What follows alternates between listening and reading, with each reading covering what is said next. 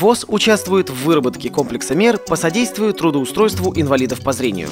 Московское метро преображается благодаря новым схематичным изображениям линий. Конкурс на лучшее владение тифлотехническими средствами незрячими пользователями прошел в Чувашской республиканской специальной библиотеке. Презентация веб-страницы www.bu.org.g для слепых и слабовидящих состоялась в Национальной научной библиотеке Тбилисского госуниверситета. Далее об этом подробнее – студии Денис Золотов.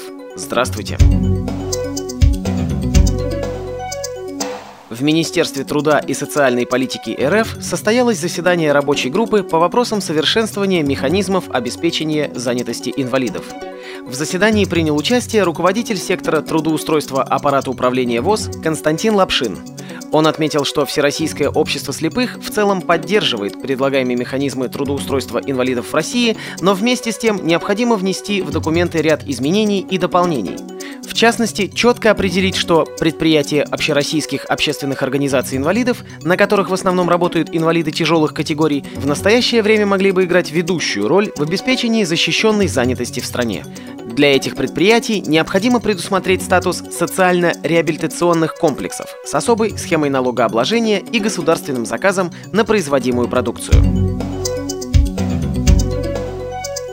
Московское метро преображается благодаря новым схемам линий, которые разработаны студией Лебедева. Они намного проще для восприятия, чем предыдущие варианты. В них с легкостью разберутся и сами москвичи, и гости города, в том числе иностранцы. Дизайн схем продуман таким образом, чтобы они были читаемы и слабовидящими людьми.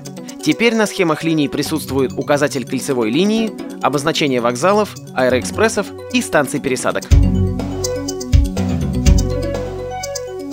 Конкурс на лучшее владение тифлотехническими средствами незрячими пользователями «Три кита» впервые прошел в Чувашской республиканской специальной библиотеке имени Льва Толстого. В нем участвовали 9 представителей из Чебоксарской, Ядринской, Цивильской, Канашской местных организаций Всероссийского общества слепых. Все они окончили курсы компьютерной грамотности благодаря выполнению проекта «Озвученный мир» на базе библиотеки. По словам тифлопедагога Николая Парахина, конкурс показал компьютерную эрудированность участников. Цитирую. «Наши инвалиды по зрению знают предназначение различной офисной техники, понимают, какое программное обеспечение позволяет выполнять конкретные задачи.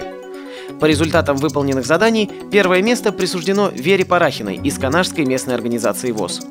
Широнов Александр из Ядринской местной организации ВОЗ занял по итогам конкурса вторую позицию, а третьей стала Куркина Мария из Канашской местной организации. Презентация веб-страницы www.bu.org.g для слепых и слабовидящих состоялась в Национальной научной библиотеке Тбилисского государственного университета. Она призвана содействовать интеграции в общество лиц с нарушением зрения. Проект осуществляется Ассоциацией «Слепые без границ» при финансовой поддержке фонда «Открытое общество Грузия».